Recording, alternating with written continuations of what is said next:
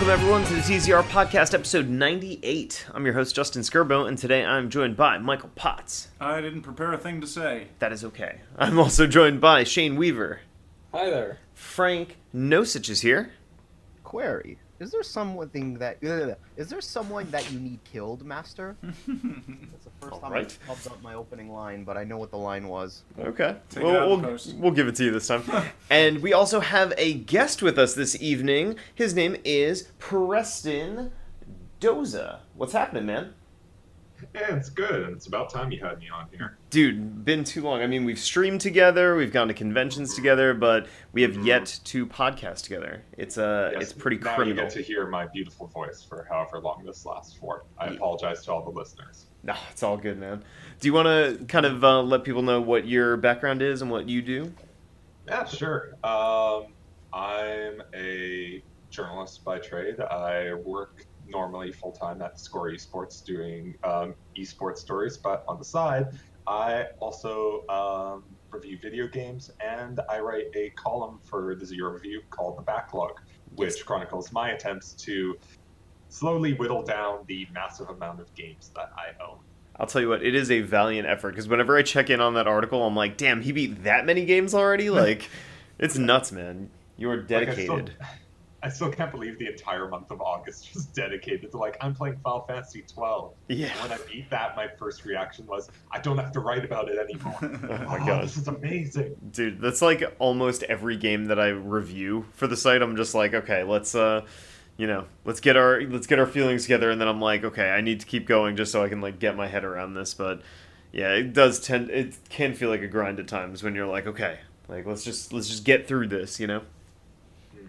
Never mind the optional dungeons and all that fun stuff. Oh god, yeah. Part of me is just like, all right, I'm gonna try not to go for like all the trophies in this game or all the achievements. I'm gonna try not to, but you know what? I will get every magic spell in this game. I am gonna clear the bestiary. You know what? That seems like a good like amount of time. You're a far braver man than I because I getting through that halfway point was enough of a grind for me that it almost turned me off from finishing it.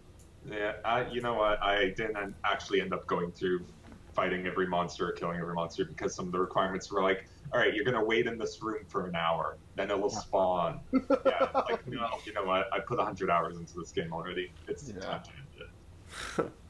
well, if you guys want to check out uh, Preston's adventures, uh, the backlog publishes every Monday, so you should definitely uh, definitely check that out. But gentlemen, we have a number of breaking news topics to talk about, uh, as well as some higher level discussion just about games in general. We're going to be talking about this Atlus and uh, PlayStation 3 emulator debacle. We're going to be talking about microtransactions, everyone's favorite topic, and we're also going to be talking about some pretty crazy stuff happening on the Steam store as far as purging trash shovelware titles.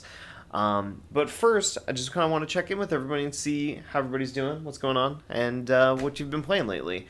Shane, what's been going on with you, man? I haven't heard from you in quite some time. It's the month of September.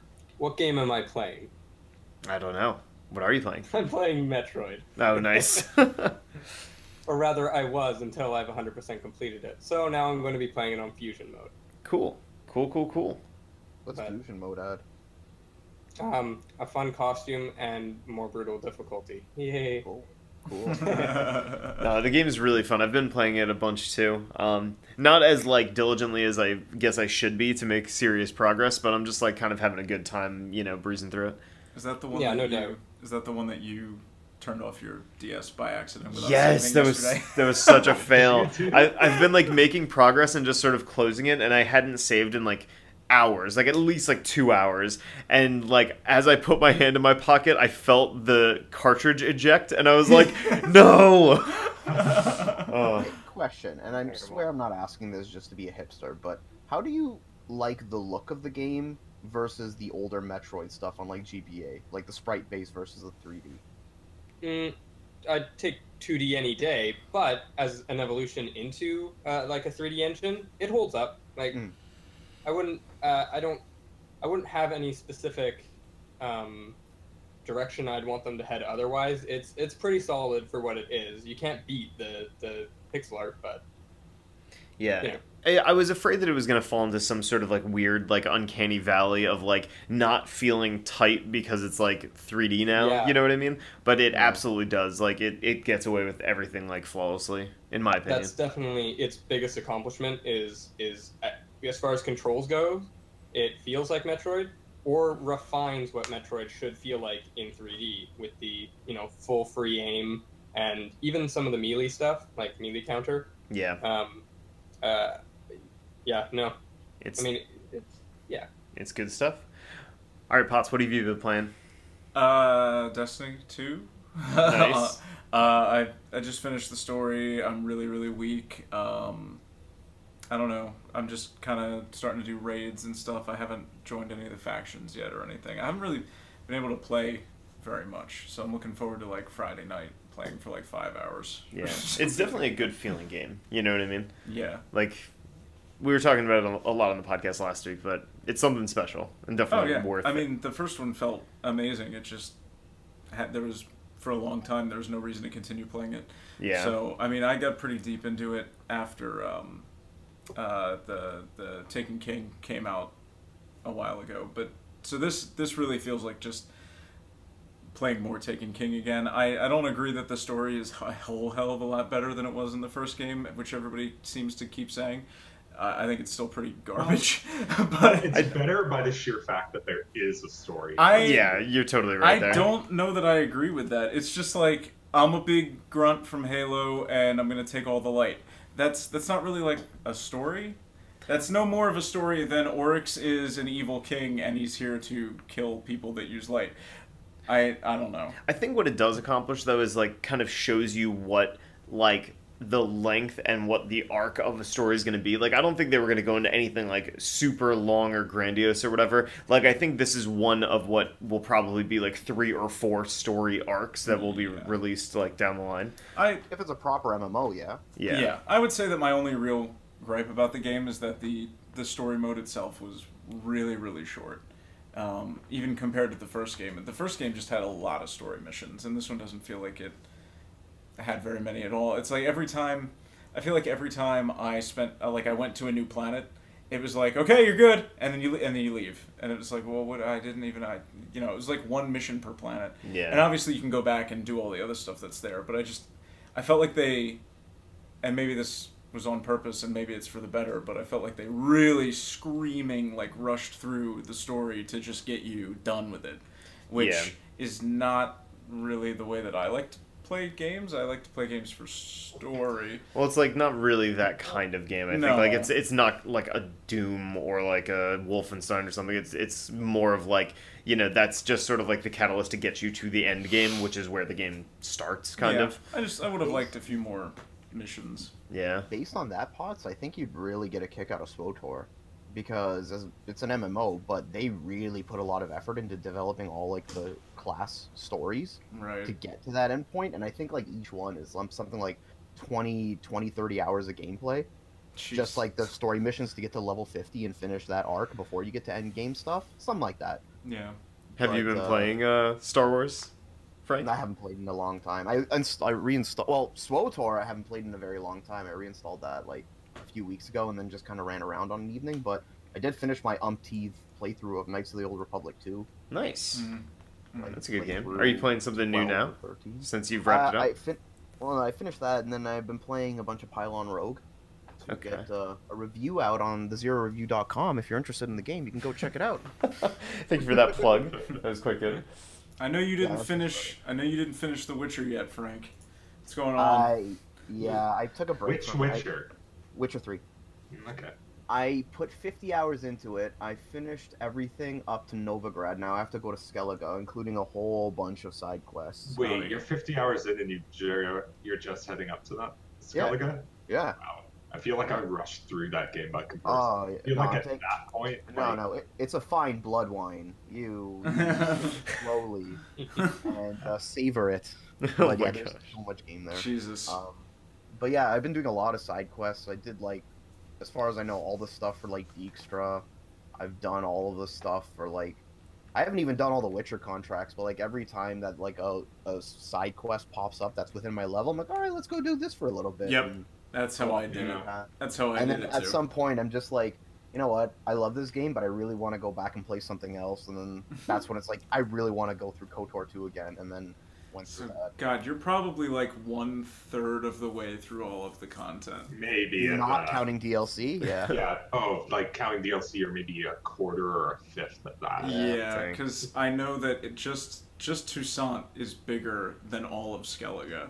Yeah. So It game's like a bottomless well of content. Like, Yeah. It's I mean, really- I'm not going to stop playing. I'm going to go back to it eventually. But for now, just a refresher. And then my October scary games list, I want to go through that stuff. So, oh yeah, man. yeah. So, it's such a good time list? for that. I'm ready to fire What's up some the Resident Evil again. Uh, I definitely want to go through Resident Evil. So I played the HD remastered like two separate times, but I've never finished it either time. I really wanna What? Get around to actually finishing it. Dude, that game's like eight hours long. Yeah, I know. I just got Yeah. sidetracked with other stuff. Like I started playing it last year, and it's like you know what? I kind of feel like playing Silent Hill, and so I played through all the Silent Hill instead. nice. Uh, I want to go through that. I want to go through Lone Survivor because I picked that up last October, and I just haven't played it yet. And Yeah. I only heard great things about that. Uh, Stasis I got earlier in the summer because it was a bundle for a Kickstarter that I was involved in, and that looked really cool, and I want to play that. And the last thing I want to go through is Dead Secret, which is a game that was recommended to me by a publication I follow that's all horror games, Hmm. um, rely on horror, and they were really positive on it. So Cool. yeah, that one looks fun too. That's cool. Very cool. All right, so Preston, what have you uh, been keeping yourself busy with? well, uh, as if you've read if you've read the most recent edition of my column, the game that I decided to tackle for whatever reason, because last week I beat Yakuza Kiwami, which is a really good game, minus a few frustrating, horrible boss fights. Okay. Um, I decided just on a whim, like after staring at the list of games I have, I'm like, you know what? I'll play Arkham Origins. Okay. and- What? like the game's like Yeah. what, like a fun game. two years Oh. old at this point? Yeah, and when I wrote the column originally, I played it for about two hours, and I'm like, oh yeah, this is this is a game, all right. This is gonna be a slog to get through. But um, I think I put in the total of seven or eight hours now, and you know what? It's not that bad. Is it Like- is it like the worst of the Batman games though? Because that's kind of like my understanding I of it. Mean, I like it better than Arkham Knight. I'll be honest. Like, Oh yeah. I think I think I still like Arkham Knight a little bit more. Like it's might be better than City, but I really don't like City.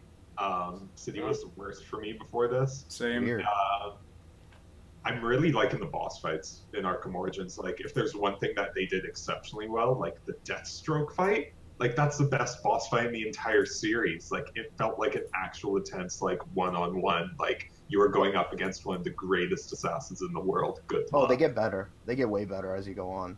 Like some of the boss I- fights towards the end are like, is in my opinion, are even more compelling than that. I'm really looking forward to exploring it. My biggest complaint with it overall, though, is that like the level, like the areas that you explore inside, and a lot of the like generic, um, oh, here are some grunts, beat up 15 of them in the fight. Like they're kind of boring. It doesn't seem that fun, really, which is weird because it plays very similarly to the other games in the series, but there's it's missing something, and I'm not quite sure what yet. Hmm. Interesting. One of my complaints with Arkham City was that um, it didn't have as tight of an atmosphere as Arkham Asylum did. Oh, and, that's uh, totally true. 100% agree. and Yep. Arkham Knight fixed it to some extent, though it still didn't reach the heights of Asylum. And I could kind of feel the same thing going through Arkham Origins, where it's just really bland and vanilla.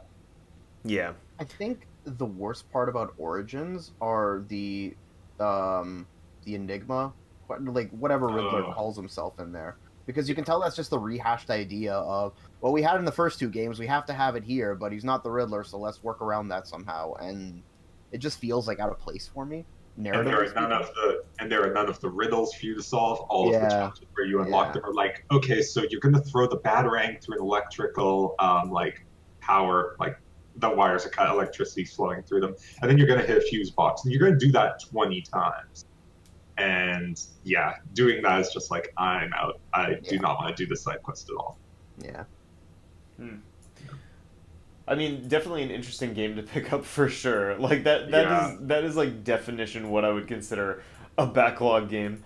Um, it's the kind of game that like I'm gonna beat it in pro. I'm probably gonna finish it this weekend at the rate that I'm going with it. I'm let. I think I'm halfway through it at this point, and like I just have no desire to do like any side quest stuff or like any of the challenge modes. I just want to beat it. And it's like, okay, I played it, done, and now I delete it from my hard drive forever.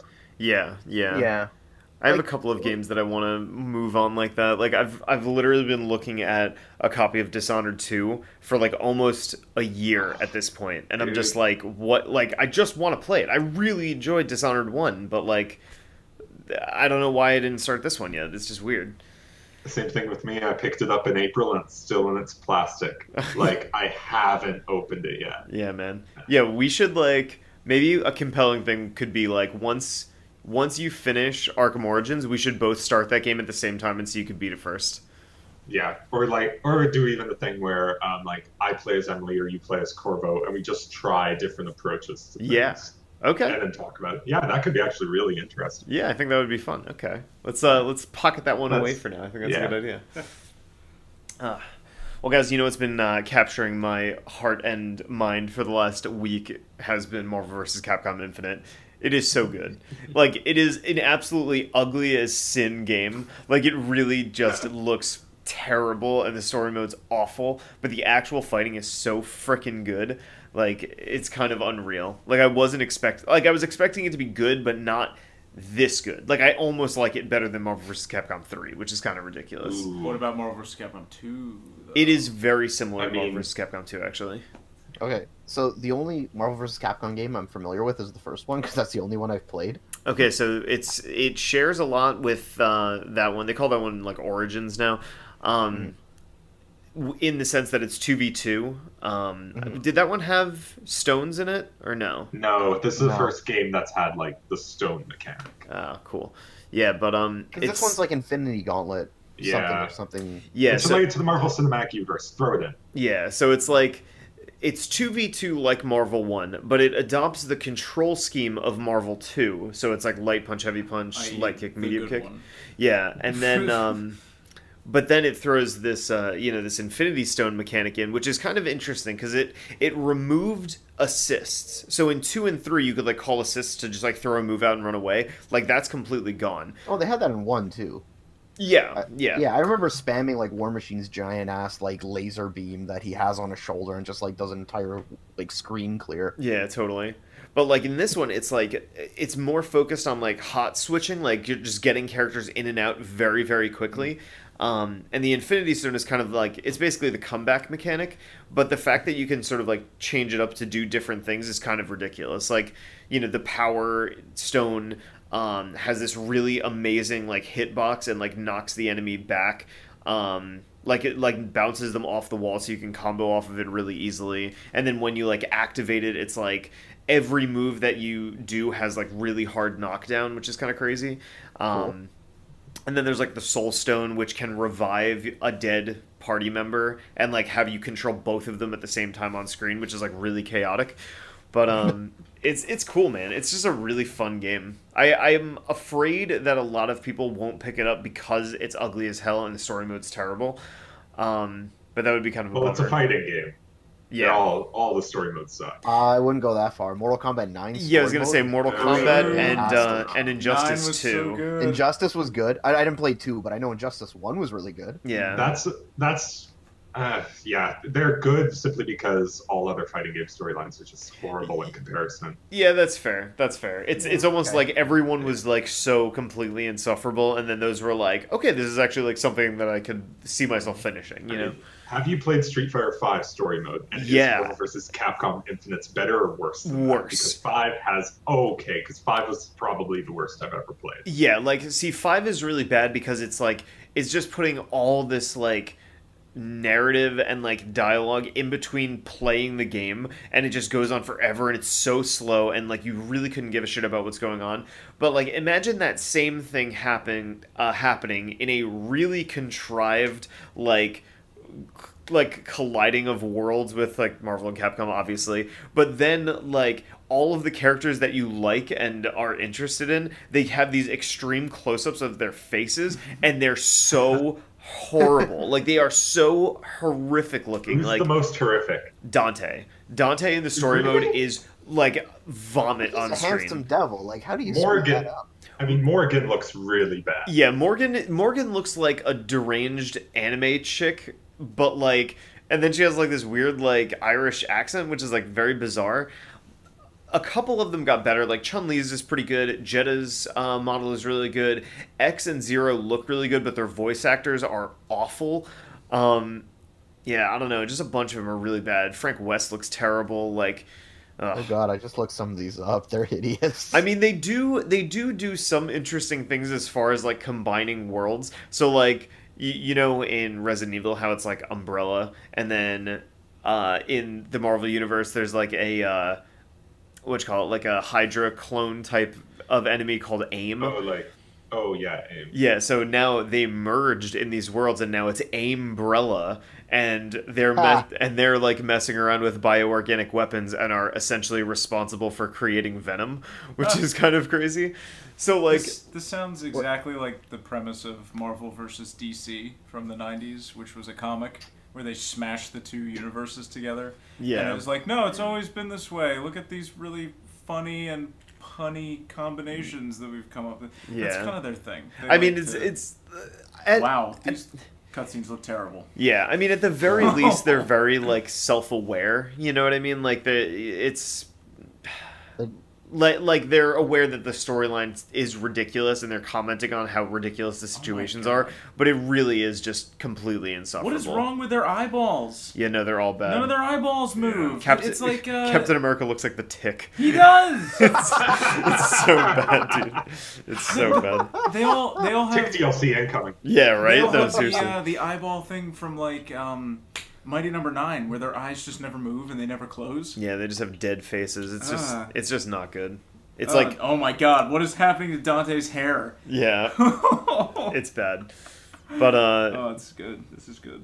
But yeah, that that game has kind of been my uh, my main squeeze for a while on, while playing uh, Metroid on the side, um, and this is all kind of just like what's happening before Mario Odyssey comes out and the SNES Classic this week. So very exciting things to come. These cutscenes look like they were made for like the PS2. I just don't understand how they could have gotten through like any sort of QA department. Like, Well, Chun Li's old face used to get almost went through a QA department. Remember? yeah, well, These- Chun Li's face actually looks significantly better than it did in like the uh, the demo that they released. But like It's the, improved. the like the way that their faces move reminds me of Sonic Adventure 2. where like Okay. the whole face kind of spazzes out a little bit. Oh, I don't know. I don't Yeah, know. it's bizarre. All right, guys, what do you say we get into some news? Because we've got some big topics to discuss. I mean, I'm gonna keep Sounds watching good. these cutscenes, but I'll also talk. So let's uh, let's jump right into it. So the first topic that I want to go over is this Atlus uh, RPCS3 DMCA deal. So, are you guys aware of this so far? Do you want me to catch everybody up or get everyone up to speed? Catch everyone up for the Yeah. sake of our listeners who may not be aware of the news, Scarpo. Sure. So essentially, what uh, what happened is, uh, I keep forgetting the acronym. R RPCS3 is the a developer of a PS3 emulator. Um, pretty highly revered. They've been running a Patreon for a while to continue to make improvements to the emulator, all this sort of stuff. So Atlus, the developers of uh, series like Persona, um, as well as Trauma Center. I love Trauma Center. Um, Trauma is really good. Dude, I love those games. Um, so they uh, they basically filed a DMCA claim against uh, RP and their Patreon, basically telling like issuing sort of a, a cease and desist on. Uh, basically allowing their emulator to run versions of Persona 5. And their reasoning is basically because they believe that it is tarnishing the like it's tarnishing their brand and also kind of like hindering people's experience with Persona 5 for the very first time because they're No, no, it's more than that. They they said that circumventing DRM. yeah. Um I know in their actual statement they they do say like this is not the way that we have intended people Yeah, to play yeah. this game and all this sort of stuff. But I think essentially what this whole DMCA deal is about is they know that people are downloading the game uh, for free. You know, going through you know illegal measures of downloading ROMs to play their game on this system, and I think this is an interesting topic because this is the first time, at least in my memory, that a publisher has straight up taken action against uh, an emulator or an emulator developer to prevent them from running versions of their software. And they, they actually didn't just try to prevent them from running versions of their software. They went above the developer's head and tried to get the entire Patreon taken down Yeah, I mean, without even discussing it with the developer at all. yeah. Yeah, they just were. Yeah. so, I mean, what do you guys think? Like, do you think they had grounds to do this? What's interesting to me is that they went straight for the Patreon page and they didn't go for like the website or the emulator like themselves. They just went like gung ho straight for the Patreon page. And part of me thinks that they're like, because we've never really like uh, to my knowledge too i've never really seen a developer or publisher go really hard after emulator developers before hmm but in this case, it kind of leads me to believe that Atlus is more upset that they could have someone making money off of illegally like emulating Yeah. um, their game. Yeah. Yeah, it's almost like because these guys sort of open the door to allow people to download their game for free, you know, it, it's almost like it's it's harder for them to track down the people who are dumping the ROM and, and putting it up on peer to peer sites or whatever, but they can target these people and basically say, you know, you're clearly the most popular PS3 emulator that's out there. You know, if they can cut that off at the legs or prevent them from running their software, maybe it'll make a statement. I also want to say this to everyone listening, uh, not to speak for you guys, but I'm going to also assume none of us have legal training. We're not lawyers, Yeah, definitely. not. unless some of you are lawyers and I don't know about it. No, But- definitely, so definitely take everything we say with a grain of salt. We don't know the law. Like I don't know American law. I barely know Canadian law on it, but take it for what it is. We're just speculating and observing and commenting. Yeah, I mean, like, uh, like just from like an opinion, you know, point of view. I mean, I'm not. I I don't hate on emulators at all. I don't personally like use them with any sort of regularity. I'd be lying if I said I didn't have you know one for almost every console that like I've ever cared about.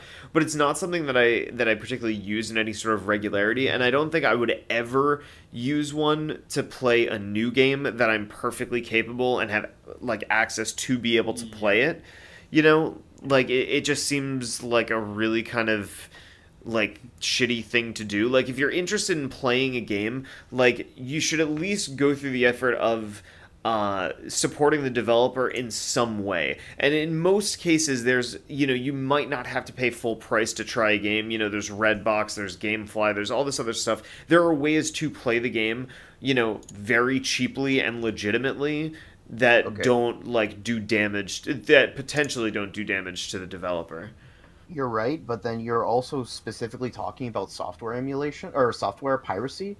The Yeah. question of whether or not Atlus has any grounds to take down the emulator itself is in the air. Yeah. Because I, when reading that statement, I found it to be uh, full of like corporate doublespeak and trying to. It's like a very homogenized or like very editorialized, sanitized message that they're putting out, trying to you know, as all companies do, make themselves seem like the good guy in a situation like this. It's like if you go to Nintendo's website and you look at their FAQ for the legality, and there's one question on there: Well, how come Nintendo doesn't take steps towards legitimizing like Nintendo emulators? And they basically say, "Oh yeah, because it's illegal, and that's like why, or you're uh, that's like asking us why don't we allow piracy, and it's not up for discussion." Yeah And Yeah. it's a matter of trying to drive traffic towards shunning the emulator and making it look like that's something that's inherently wrong, that's inherently bad, and you should give the money to the company, which you should because you know you should not pirate games. You shouldn't. It's bad. I Yeah. don't think there's too much of an. There's an argument on the other side, but I don't lean on it too heavily. Um, but as for the emulator itself, they don't have the grounds to attack. Like even the publishers, like Sony, can't really attack the emulator because the emulator, unless they're using software and hardware that Sony itself has produced, which most emulators don't. Most emulators work on a reverse engineering process where they try and replicate the code without using any pr- um, any firsthand resources from those companies. So then they're they don't. That's why you don't really take action against them because you don't have a legal ground to do so. Yeah. I- As far as I understand. I, I mean, correct me if I'm wrong, but I don't.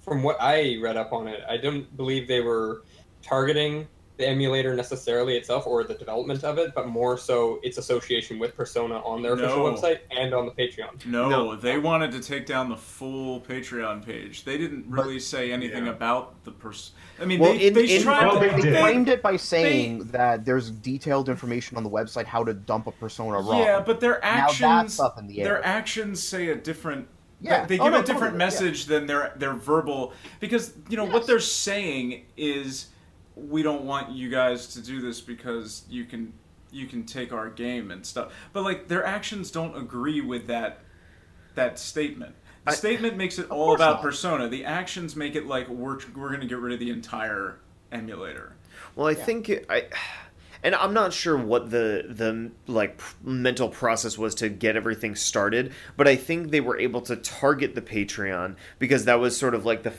like there was an entity there. That was something that they could target to basically get them to say like, listen, we're not okay with your product. Um, we're not okay with your product basically providing an avenue for people to But- steal our shit. But that's bullshit. basically. because that's that's like But- that is like suing a gun manufacturer because you were robbed with one well, of their guns. I mean, honestly, Yeah, and, and, then hon- and- honestly, the, the emulator website also didn't have links to illegal ROMs. All it did was give you instructions how, if you already own the game, how to make a backup of it for But- yourself. but listen, if- if I nine times out of ten you're allowed to do when you own a piece of software. if I can broaden this just a little bit d- to kind of piggyback off of what both of you guys are saying, I mean, I personally kind of look. I, I this is going to be such like a weird broad stroke thing, but I think you can liken something like emulation and ROMs and and this whole you know situation sort of like how people work with like gun control, right? Because it's like it, it's like if you're providing something that you know is most likely used for a thing like guns are nine times out of ten used to kill people. Like that is what they're there for. There should be parameters in place to control the use of that. Whereas emulators are nine times out of ten used for people to download roms illegally and play them on it. Like that is Okay, that is literally like the assumption of them using that. I'm, i completely agree that yes people should be able to you know archive their stuff or whatever but like if you can honestly say that most people that use emulators are using them to archive their shit like i, I i'd have to say you're wrong on that I can't I can't say that. You're right, but to say it's like nine times out of ten just for illegal gaming, uh, I'd say it's in the majority. Most people do play it to play classic games, but I have a few things to say about that. One, you're entirely negating the entire ROM hacking community, which is huge because by dumping those ROMs and making mods for them, you're creating new products. If it wasn't for emulators and if it wasn't for this ROM hack community, we wouldn't have had things like another Metroid 2 remake. Two, this is a valuable skill that people learn how to program by reverse engineering these these pro or these consoles and giving themselves a project to work on. They're learning the ins and outs out of manufacturing consoles. You're talking about an entire generation of people who are teaching themselves the skills to go on and make further video games. I Yeah. think it does way more good than bad to work on emulation. And I had a third point now that I oh yeah I remember my third point now. Um, why should I respect Nintendo's copyright when they don't respect the copyright and fair use of other people on YouTube? That's my Jim Sterling drop off. That's all I'm saying on that. Listen, I, I I I can't argue with what you're saying. Like I mm-hmm. I know that the ROM hacking community is huge, and that there is a lot speed of running, speed running too. You can't really speed ROM on regular hardware the same way you can on emulator. Sorry, that just popped in my head. I didn't mean to cut you yeah off. th- there is a lot of of good that comes from it and that's why i think this is a very complex topic but Yeah. i can't i can't necessarily fault someone like Atlus for taking steps to protect their product you know what i mean Yes. I can't fault them for wanting to protect Persona 5. I can fault them for trying to attack the people working on an open source emulator and trying to get a profit from it because they're putting their own time into building code that just so happens to be able to play software that Atlus didn't intend for that program to play software. yeah But that doesn't mean that they can attack the software because there's mind you, I know it's built specifically so it works with that software, but you can't attack the software because because of that. Yeah preston I and think- shane i I know think you guys wanted to bullshit. jump in too Sorry. Shane, you could go first. Ah, jeez. No, go ahead. Uh, putting you on the spot. But anyways, I'm not sure if you guys have read this, but the uh, RPCS3 team uh, made a post on the emulation subreddit Yep. on Reddit, Yeah. and um, they just outlined what had happened.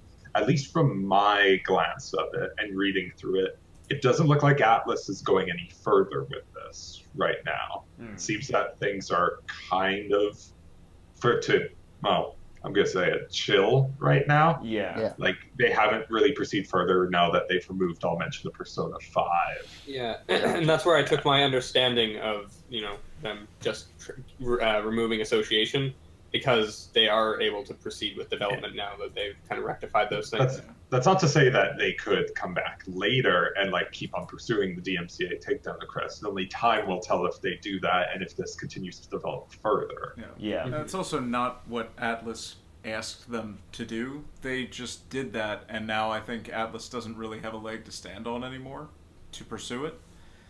So Yeah, it It's- might it might have been because they specifically stated like, hey, you could do like stuff, you could do things with games like Persona Five. Like maybe that's what caused them to find it at first, even. yeah, Like maybe they weren't even looking out for it until like it was mentioned, and then it's like, oh, now you're in Atlus's crosshairs, and Yeah, now well, they're you- gonna do something about it.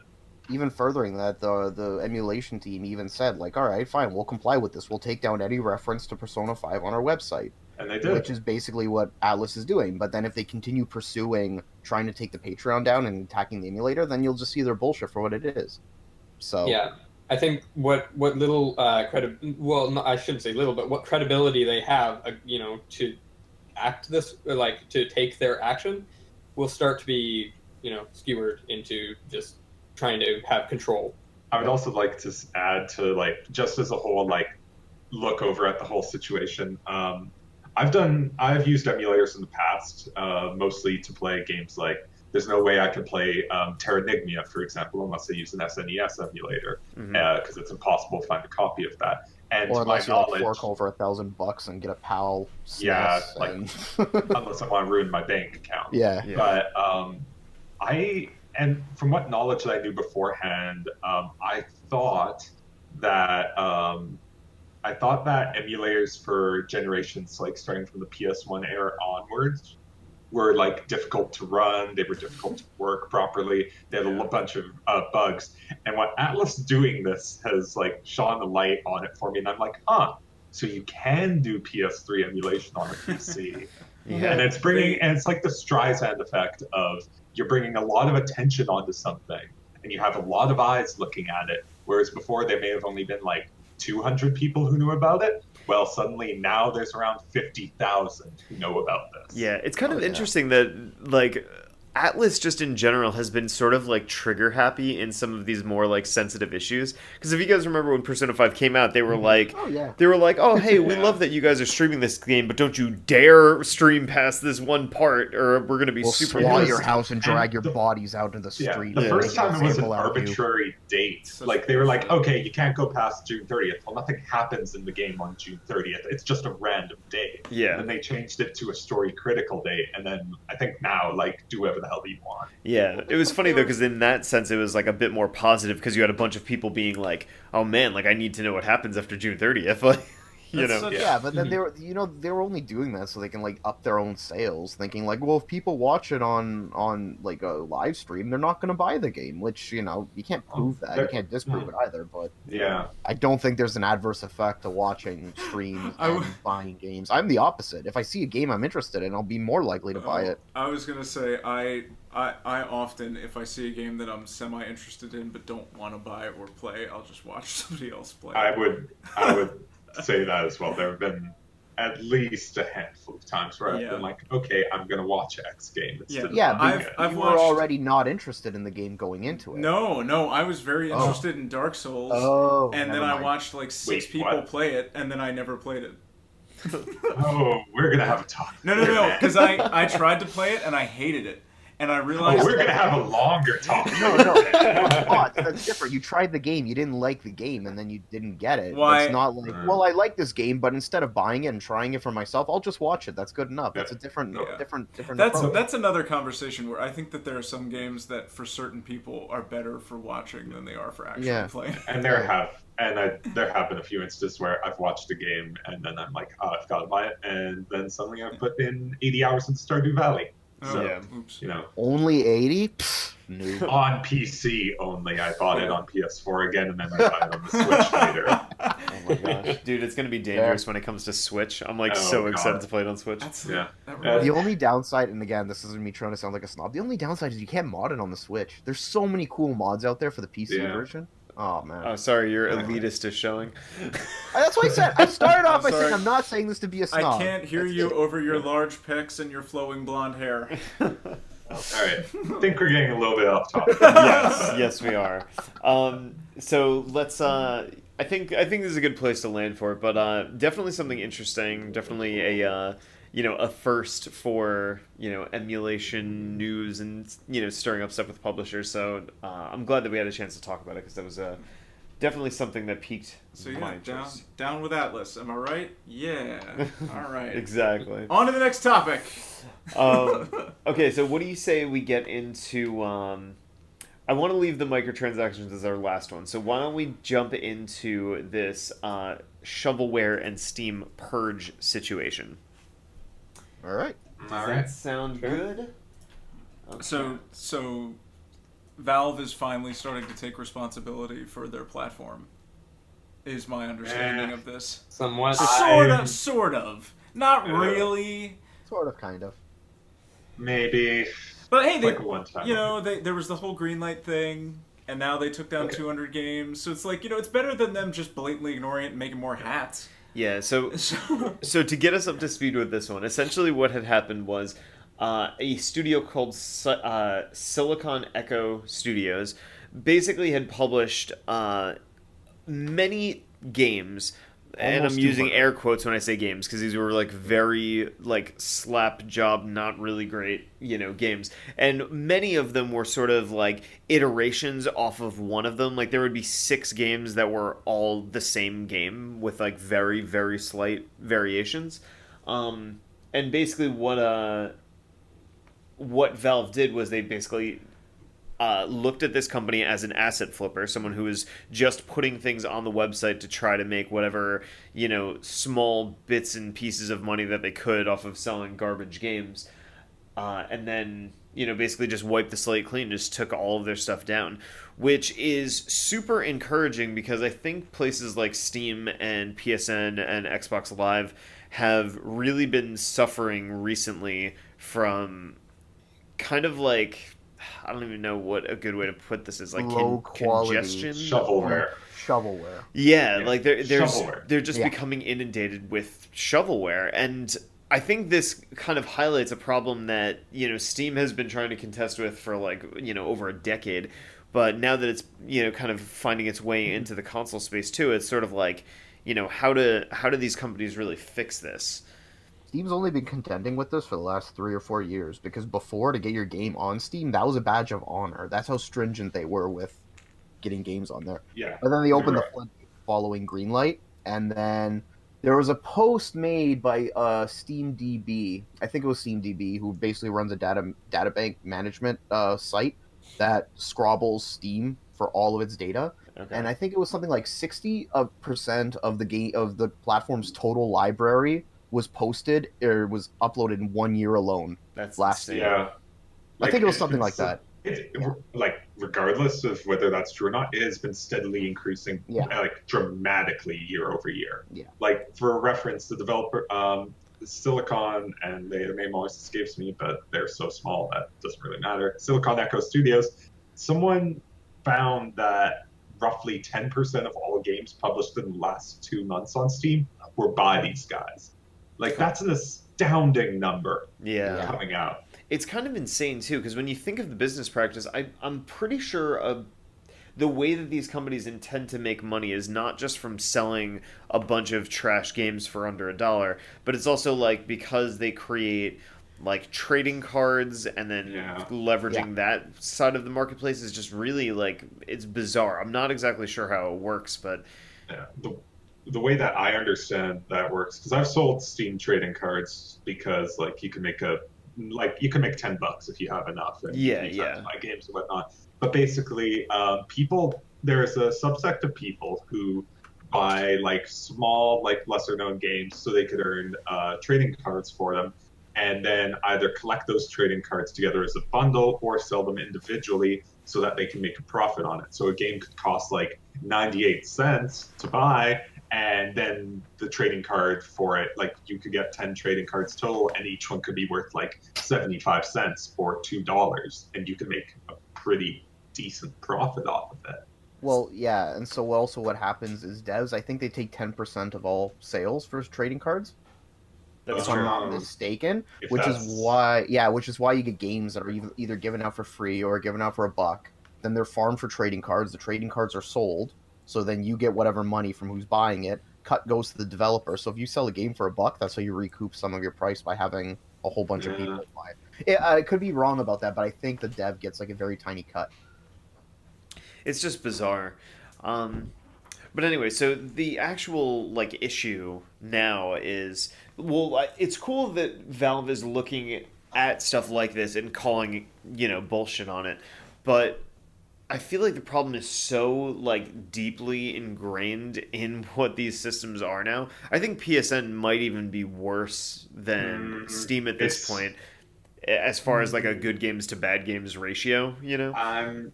Um, I wouldn't I think- say so. I think that um, before, like as you mentioned earlier, um, Steam getting onto Steam used to be a badge of honor, and there were a lot of games that got popular simply because there were they were one of the few titles on Steam. Like a whole bunch of indie titles, like Torchlight springs to mind as something that um, like if it were released now, I'm not sure it would have been as popular as when it originally came out all those years ago, simply Yeah. because it would have been on the front page for all of a day, and then there would have been 15 other titles just ready to take its place. Well, and Yeah. And- Diablo 3 exists now.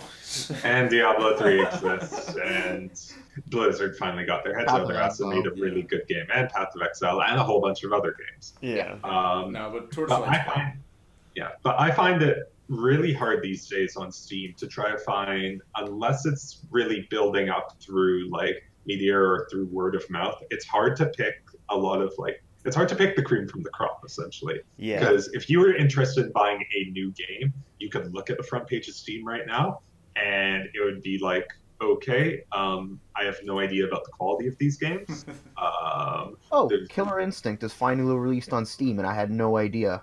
yeah, that that came on suddenly today. It but- came it came out today. I knew it was going to come out on Steam. I had no idea when. It's out. There you go. That's Yeah. th- this is sort of similar to when um, when Xbox used to do their Summer of Arcade, and it was like, oh, here's how I know.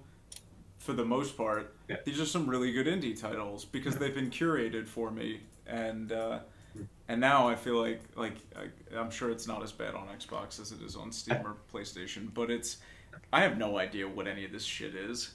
Yeah. on Xbox. Yeah. I Yeah. think in terms of PSN, um, when you brought this topic, well, when we were talking about this um, over messages earlier, Justin, Yeah. first thing that came to mind for me was a game that was available on Steam called Five Star 1000 Top Rated. Yes. And yes. this was a game that came out in June.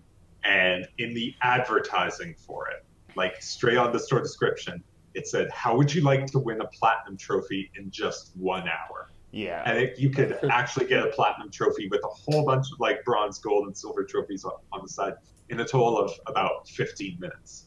It's just so gross. And yeah, and Sony removed that game. I, I'm not sure permanently or temporarily, and they asked them to remove all mention of trophies from it.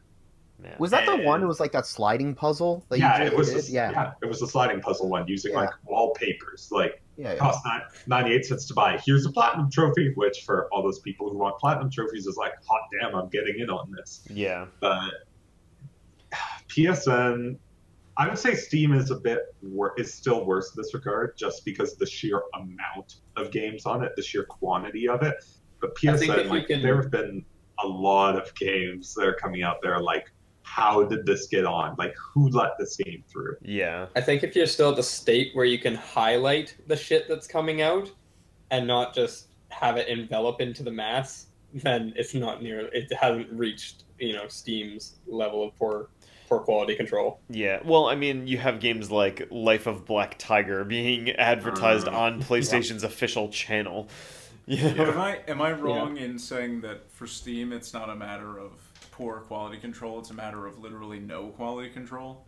Yeah, that's about accurate. Yeah, well, Mhm. I mean, this Yeah. uh, this move for purging uh, Silicon Echo or whatever, um, that's kind of like them saying, "Hey, we're ready to."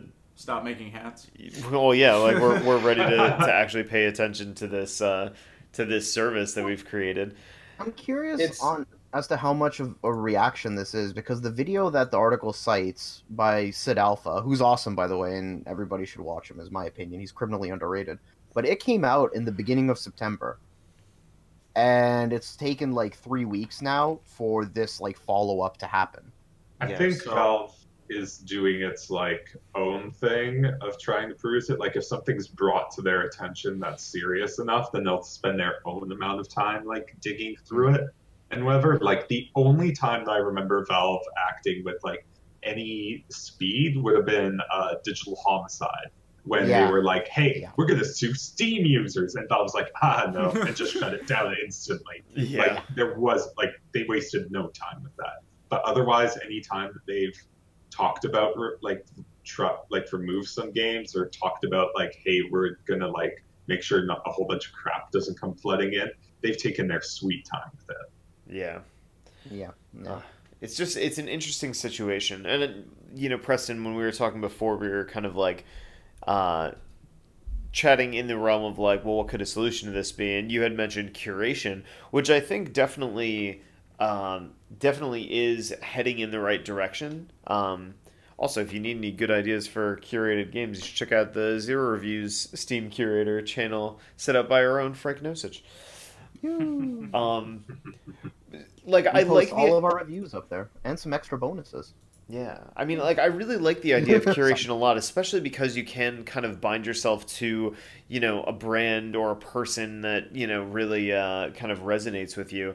And that sort of assists, you know, lifting the, uh, the cream to the top. But I don't know. It's, it's like, it's still kind of a minefield for, you know, a virgin user that doesn't really, like, know how to spot crap, you know?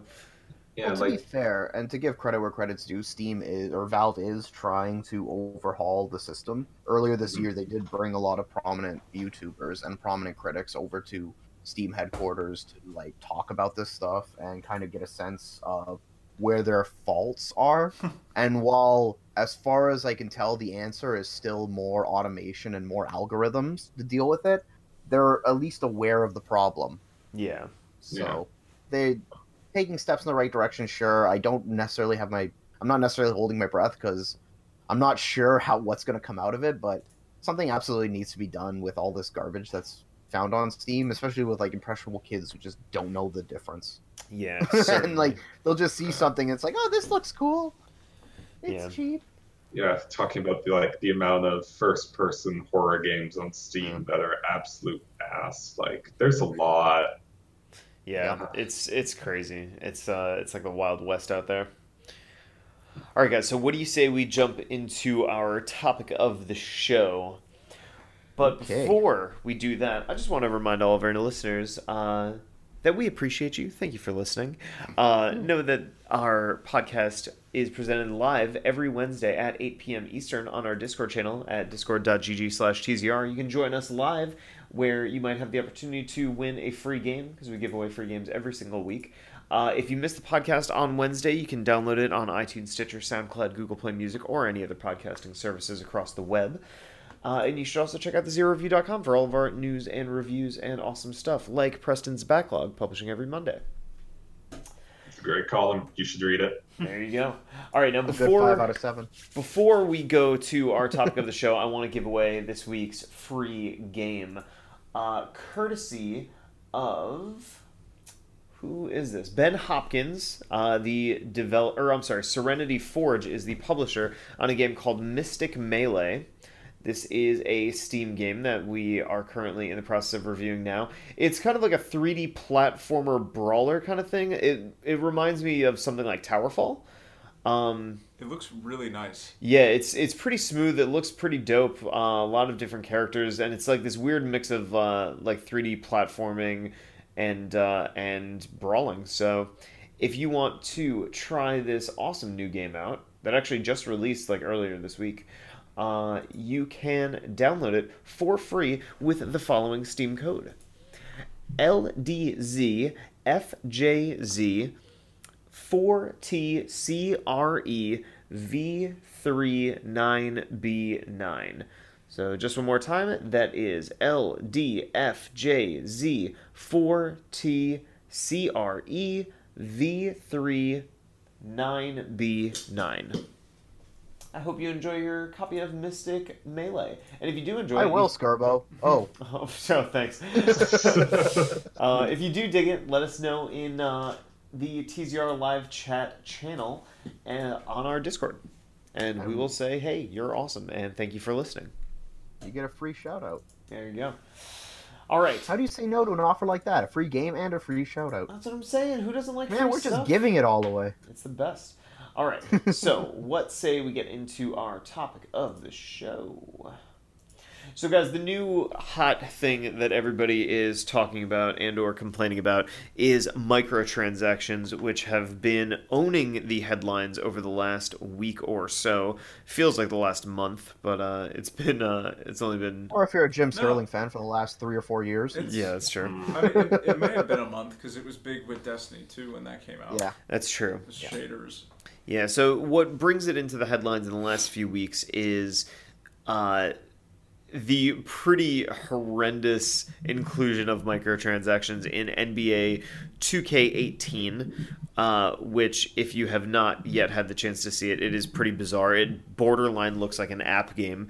Uh, there is a uh, virtual currency that you can use in game uh, that's needed for the career mode. Um, and it's something that you can accrue in game very very slowly but you can also just buy it in giant heaps for 5 10 20 50 or 100 dollars at a time which is absolutely bonkers to me So it is an app store game.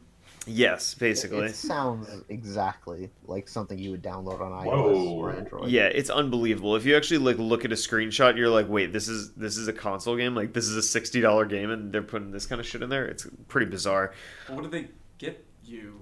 I, I think it- yeah it's things You that help stats. you So what you Yeah. do is you have to spend the virtual currency on customizations for your character, stat upgrades, and yeah, I think it's those those two major things. So if you want like a new haircut, you have to grind it out. If So, you want like- like a wristband, you have to grind it out. If you want to shoot a little better, you have to grind it out. They're really, uh, they're really taking this. Uh, as long as it's an aesthetic change only, we can do whatever the fuck we want thing pretty far now, aren't they? well in this one it's Except actually here it's not a here it's not an aesthetic thing because you start off with a paltry amount of virtual currency that can bring, according to like sources, bring your average up from a 60 to a 62.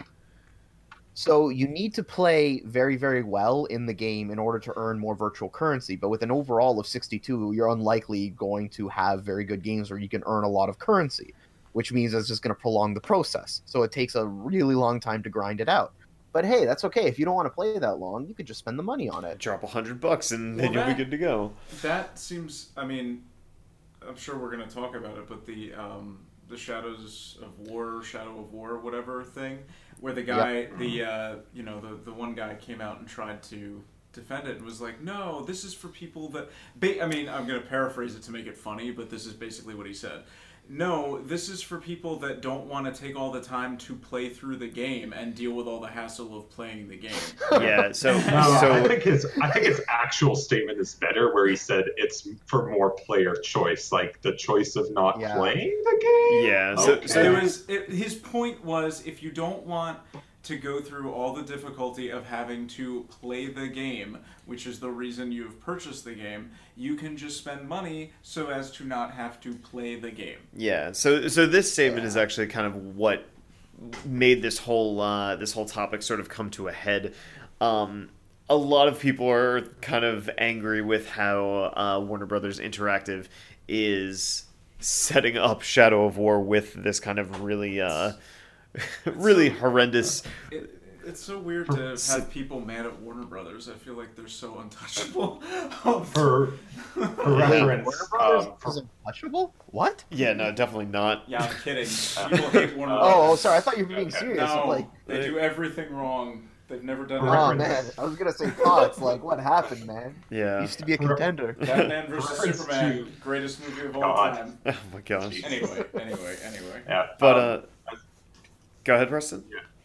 Um, for reference um, to our listeners who haven't been following Middle-earth Shadow of War, um, the controversy surrounding microtransactions in that game is that there are loot boxes in the game which you can uh, buy, and they'll contain gear, including like weapons and armor of like different varieties, XP boost, which lets you which uh, lets you level up uh, your character faster, and chests that allow you to gain orc followers.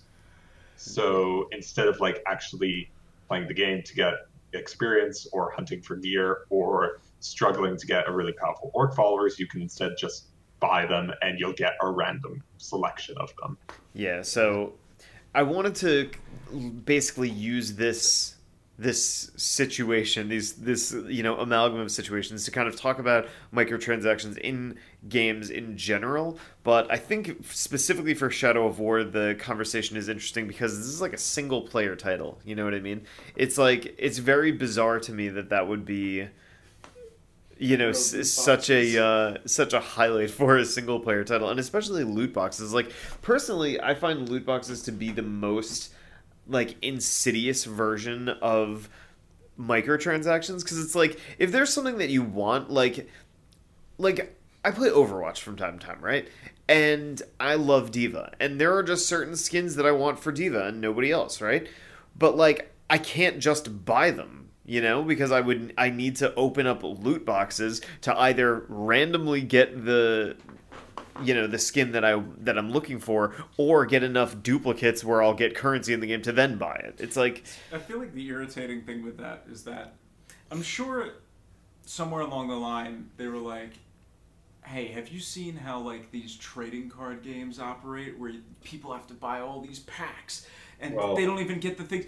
But here's the bullshit thing, right? Like I play Magic the Gathering. If I want a card, I can just buy that fucking card. Yeah I, there's numerous outlets for me to just go and buy a single card. There is literally no reason to buy booster packs ever. You can't do that in something like Overwatch. There are there's no outlet for you to just oh I, I just really want to buy this one thing. Like I would give Overwatch money if they let me buy the thing I wanted, but because it's random, I'm not going to pay them for it. It's like I can see their point of view, but it's like it, it also has to be losing them a considerable amount of business because there are cheap people like me that are like, no, if I could just buy the one thing I wanted, I would. I Well, would give you're- you the you're- money.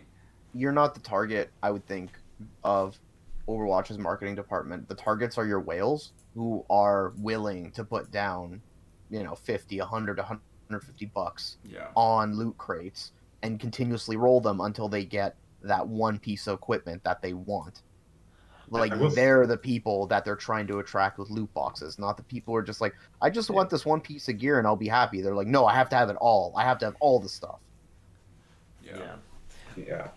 i mean I will say one thing in Blizzard's defense in terms of Overwatch at the very least. Um, they recently, over the past few months, made changes so that it's much more unlikely for you to get duplicates mm, in loot boxes, so that it always encourages you to get new items because. As I'm sure anyone here who has gone loot boxes or has paid for loot boxes in Overwatch can attest, I really don't want to get the same Reaper skin over and over again. totally Yeah, I feel like there, and I know there are games that have done this, but like, you know, loot boxes normally have stuff like unlockables, like new costumes or whatever, and then they have the stuff that you reuse, like you'll use one uh, consumables.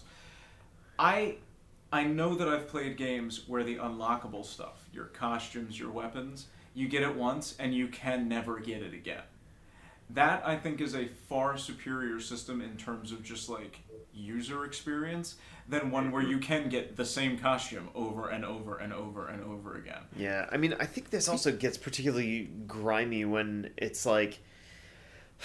I mean, like, what are your guys' feelings about like something like the Shadow of War situation, where the things that you're getting in the loot box are ways to progress in the game? Like, I'm I'm trying to do my best not to sound like you know, like a snooty like game player or whatever, but part of me thinks that that's kind of bullshit in the sense that it's like like you're not even really playing the game like you're not earning you know Well, that's- you're like what you're accomplishing in this game you know what i mean that's like I don't even I don't understand it in the context of that game because what's the point of uh, what, like- why are you playing the game if you don't want Time. to play the game?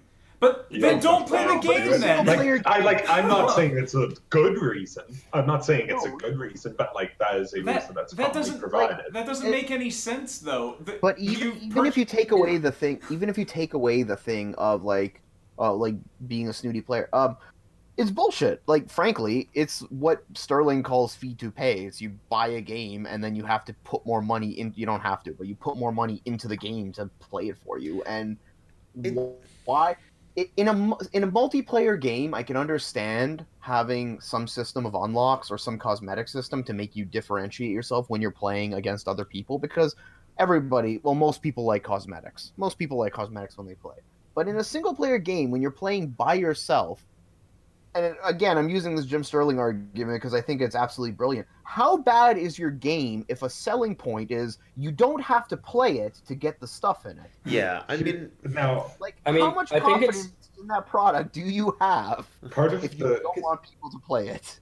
part of the Shadow of War thing, though, is that um, and is that um, the developers have repeatedly stressed this. You can play the game without um, using without using microtransactions at all. The game is balanced around not having microtransactions, which leads me to believe that microtransactions are more of a Warner Brothers forcing this upon the game situation. So I'm not really gonna I'm not really gonna go all out on the devs though, because the devs are to some business for multiple business reasons beholden to Warner Brothers in this case and to their publishers. Would- It'd be another thing entirely if it was like an independently published game and like the dev- and the devs didn't have a third party publisher um, yeah, creating it. I would imagine it's often the publisher's idea and Yeah. not the Yeah. yeah. Much much like when you have a garbage movie, it normally is because it had something to do with the studio and not the director. yeah Yeah, yeah. shane what were you jumping in with well, I was just gonna say, like, kind of, I believe this this style of micro, microtransactions kind of feeds into what we were referring to before with watching, you know, let's plays of, or just you know watching a game play play out online rather than actually playing it yourself. But they're kind of tapping into that by providing players to actually spend money towards progressing further instead of dropping their game and watching the rest online. well let me throw this at you and i feel And like I'm not thi- saying that in a positive light. Oh no, no, no! I, I'm with you. I'm with you. But like, let me let me throw this one out there, right? And you know, stop me if this is crazy because I feel like I've brought up, I've brought up this topic, you know, at times in the past, right? If I'm dropping sixty bucks on a game, right? I go to the store and I buy Shadow of War, sixty bucks. Boom! Now I own Shadow of War. Like that is my game, right? Shouldn't technically, and I, I this might sound blasphemous, right? Shouldn't technically I have access to every part of that game regardless?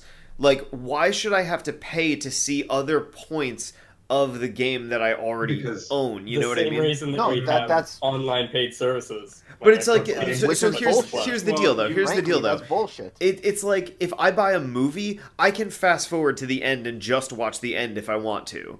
You know what I mean? Yeah. Games are fundamentally different in the way that you can't really do that.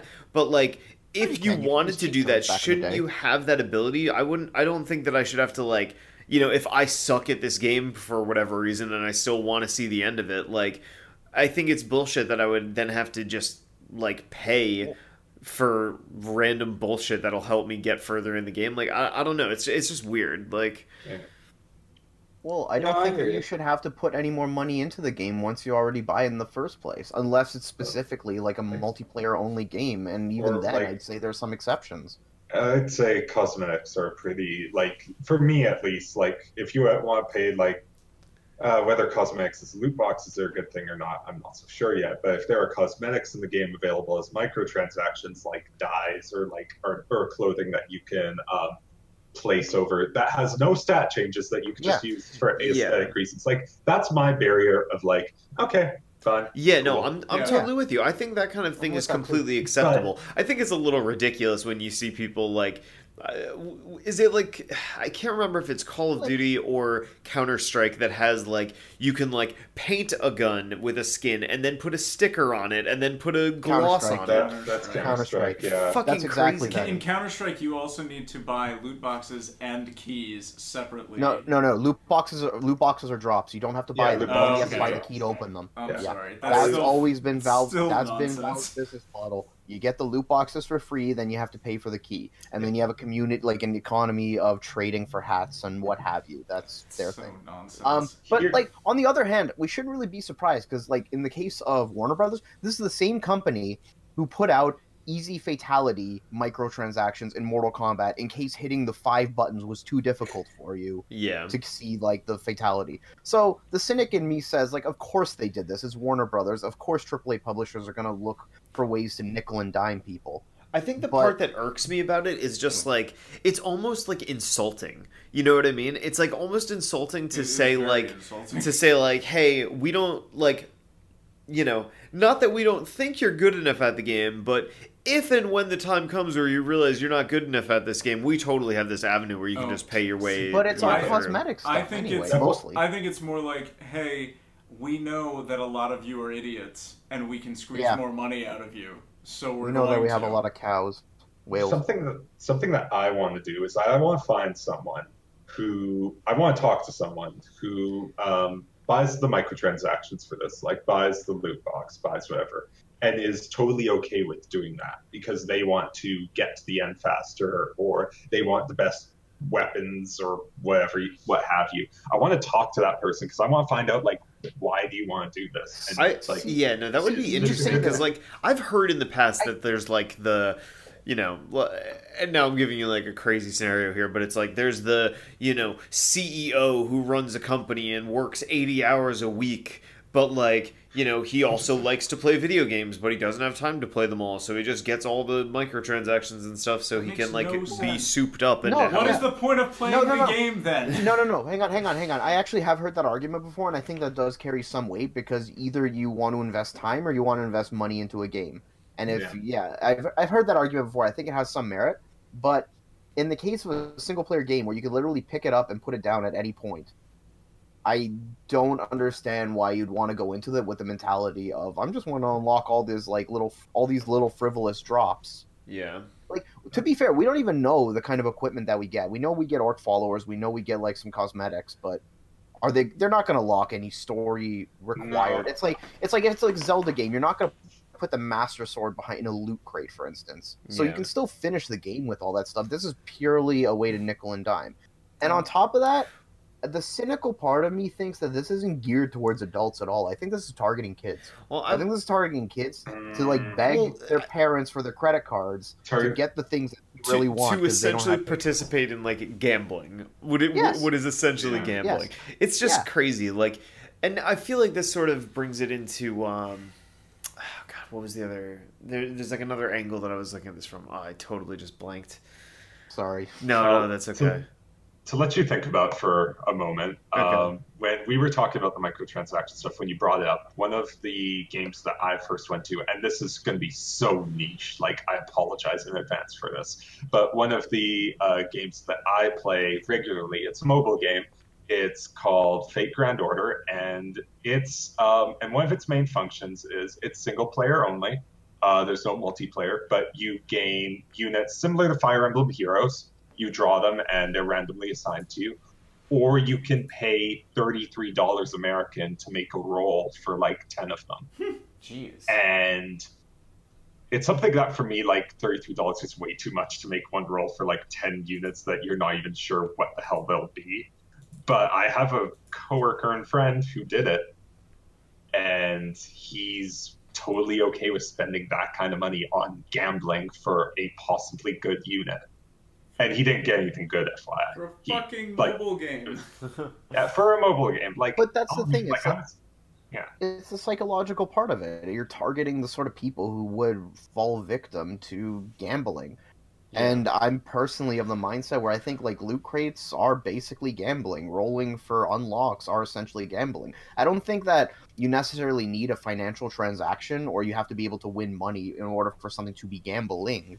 I think that's sort of been outdated. That has to be updated. But that's exactly what the system is, and you're cashing in on that sort of that sort of behavior. Yeah. Okay, so I, I remembered what I was uh, what I was thinking about before. So, Frank, you brought up the argument of, um, well, you know, the game can still be played without any of this stuff. You know what I mean? Yeah. Like you can still move through the game with that stuff.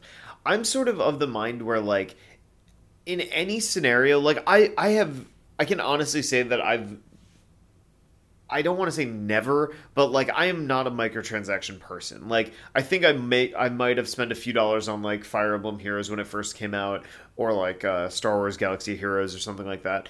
But um, on the whole, I don't like microtransactions. It's not something that I'm interested in, and most certainly not in a console-based sixty dollar game. Like definitely not. Right Yeah.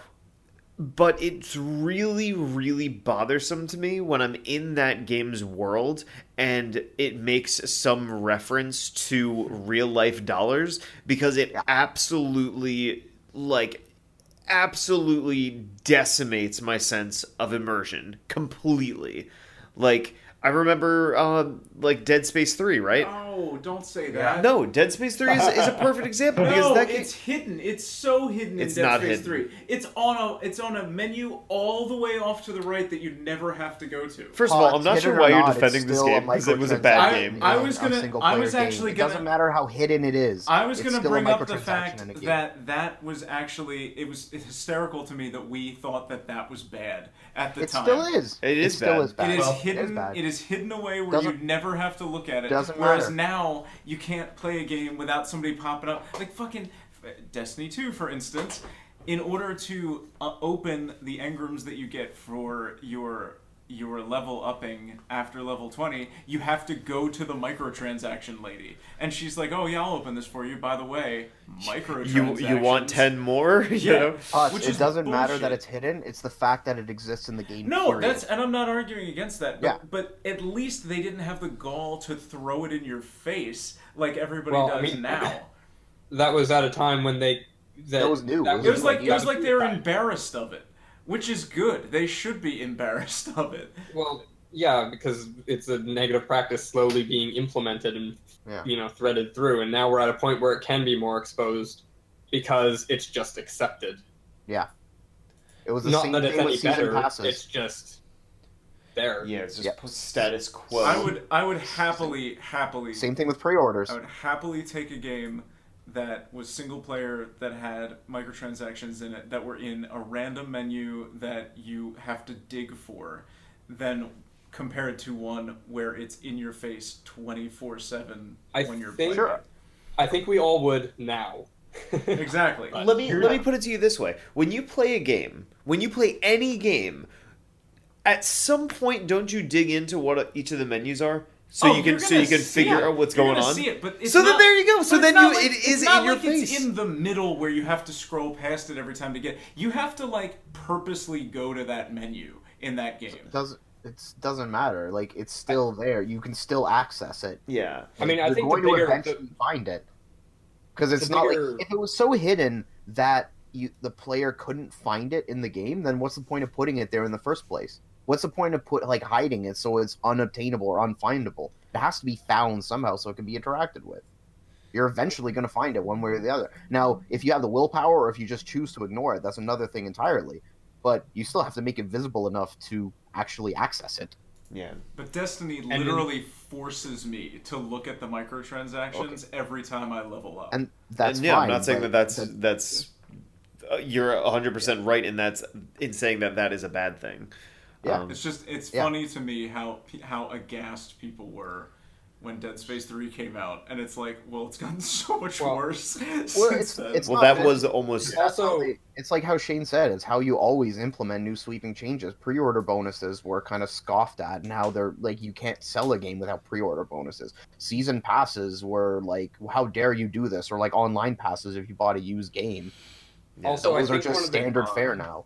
One of the greater evils in particular with Dead Space 3 is how it affected the game design and how weapon crafting really was implemented for the sole purpose of them being able to have microtransactions implemented where I imagine if microtransactions weren't a thing EA wanted to push for that weapon you crafting would have went through Dead thing. Space the same Yeah. way you would have in the first two games where you just collect you know items as you go rather than craft them Totally. so it affected that game's you know design process and so i think that's a lot of where it also got bad a bad rep for what it did Yeah. Yeah. So, so at the so Dead Space Three when it came out, it got a lot of uh, flack for the microtransactions and how they were implemented.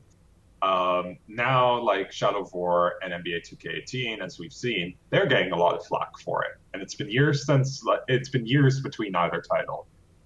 When, when's the breaking point for people? Do you think? Like, when does it become too much? Well, it's when almost we like have to start stop. implementing new gambling laws the same way we had to implement the esrb Yeah. I, th- I have I a agree. feeling that there's like because I can only look to previous examples of stuff that got to the point of so ridiculous that they had to be gotten rid of. You know what I mean? Like, do you remember the mm-hmm. online pass? Like, Yeah. that was a Yeah, thing I for was a Just while. mentioning that. And yeah, I was just mentioning that. Yeah, and people were so like vehemently against what that did that they had to get rid of it. I think the problem with microtransactions now is that they're accepted in some contexts. So now developers across the board can say, "Oh, well this is necessary for us to develop, you know, games of this scale or whatever." Which is like I don't know if that's bullshit or not. I'm not an economist, but like it still makes for a, you know, an un It's- like I feel like when there's microtransactions that ex- that are outside of anything other than cosmetics, it inherently unbalances the game. Full stop. Like it ha- it has Like to. pay You to know what I mean? Chinese MMOs where it's pay to win, like the most egregious kind. Yeah. Um, Which sucks my- because Blade and Soul is really good. like my my take on that like what's the breaking point i think that aaa publishers in particular have demonstrated if you give them an inch they will take a fucking mile like Yeah. r- as much as they can and i think the breaking point will be when the industry gets so bloated when aaa gaming in particular and like maybe smaller studios who fall in that wake they will be asking for so much money out of consumers consumers will just like be i can't afford this hobby anymore Mm. and move on to something else Yeah. For me, I think at that point it's just going to be like a bloated corpse, just like avariciously hounding for money, and you know they're just not going to get any more because the, the the small number of people who will keep feeding into it will remain, but like the majority of people will be like, no. In Canada, a new game costs would- 50 bucks rather than sixty. How I it years ago, and that's too fucking expensive. I would. You said the majority of people don't care a voice that they don't like this. I think it's the opposite. I think it's only a vocal Yeah. minority that's saying it because I think that most players have accepted it as a thing that will exist and continue to exist for the future. For me, I don't think we're anywhere close to reaching a breaking point. I think No. like we're not we're not at the bottom of the barrel. We're not even halfway down that barrel. Oh, we are yeah. still somewhere near the top, and they're going to come up with new ways to, uh, to implement microtransactions. There's going to be new ways to put in loot boxes, and it's going to keep going on for a long, long time because the only other thing that they do is that they can make money. They know that they can make money off microtransactions, and they'll Yeah. continue to make money off microtransactions. And I- the only way that I think that they won't is if the base cost of games increases further, which means that they don't have to do microtransactions anymore, or people will object to them But they don't have to do micro. They don't have to do microtransactions now. Like I honest, But I'm not an economist either, but I can't see any AAA studio hurting for money so badly that they need to subsist on microtransactions to keep their business afloat. I don't see No, it. Ah, not with the, it's how big the industry source. is right now. It's another revenue source. That's It is another it revenue source, but And another revenue source one. means oh, but that just means that their profits go higher, and that's literally all that matters for them. Yeah. Oh, yeah. Oh no, I recognize that. I'm just saying, like from that, Yeah, it's not I about get- you know making enough money. It's about making more. Money. all the money. Yeah. Yeah, I mean, I think No, really fair enough. it's like it's gonna it, it has to come down to what we hear from you know any, anybody who says like oh if you have a problem with this vote with your wallet and i think that's really what it's going to have to come to because if people re- like recognize like let's say shadow of war right it's getting all of this attention for this microtransaction stuff like like suppose we lived in a world where that game did terribly like i'm talking sold like under a hundred thousand copies like really fucking bombed you know what i mean Well, then what would happen? The publisher would blame the developer. They'd disband Mythic and then just try it again with another game. Yeah, like it would there's- have to take a series of failures like that and a series of people saying we didn't buy your game because of your bullshit In that business case, practices. Warner Brothers would assume it was because it was a single player only game. Yeah, Yeah, I think Yeah, they. ju- yeah. I think they would just have to see that microtran like they'd have to look in their sales of microtransactions and see that that failed, and Yeah. it's probably not going to. So I think a game would have to sell really, really well, and they'd have to make absolutely no money on nothing on microtransactions. microtransactions. Yeah, yeah. Yeah. pretty much.